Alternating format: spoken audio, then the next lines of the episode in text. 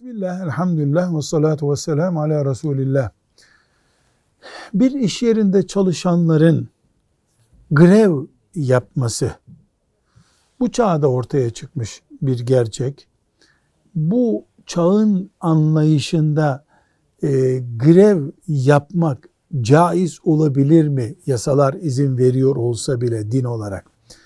İşverenler sendikalı işçi çalıştırırken, sendikalı işçi çalıştıracak çapta bir iş yeri kurarken, işçiye grev yapma hakkı tanıyan kanunları da kabul ederek işçi kabul ettikleri için, işçileri makul ve gerçek nedenlerle siyasete alet olarak birilerinin ismini duyurma pahasına değil de iş ve işverenle alakalı konulardan dolayı haklarını talep etmek için grev yapmaları, yasaların işçiyle patronu buluşturan, işverenle işçi arasında dengeyi oluşturan yasaların çerçevesinde grev yapmaları için caiz değildir dememiz mümkün değil.